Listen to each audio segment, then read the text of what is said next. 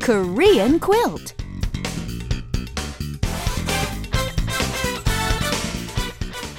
What's up, everyone? It's time for Korean Quilt. Hey, welcome back. Welcome back to your guide to the Korean language and culture. Okay, yesterday we learned the very practical expression I'm Canadian, 저는 캐나다 사람입니다.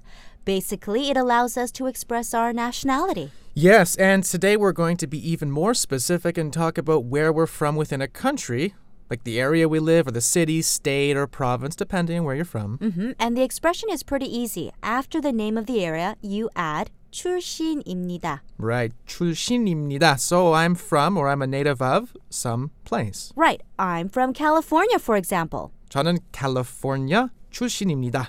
I'm from Vancouver. 저는 Vancouver 출신입니다. I'm from Busan. Okay, why not? 저는 부산 출신입니다. And I'm from 제주도. Okay, 저는 제주도 출신입니다.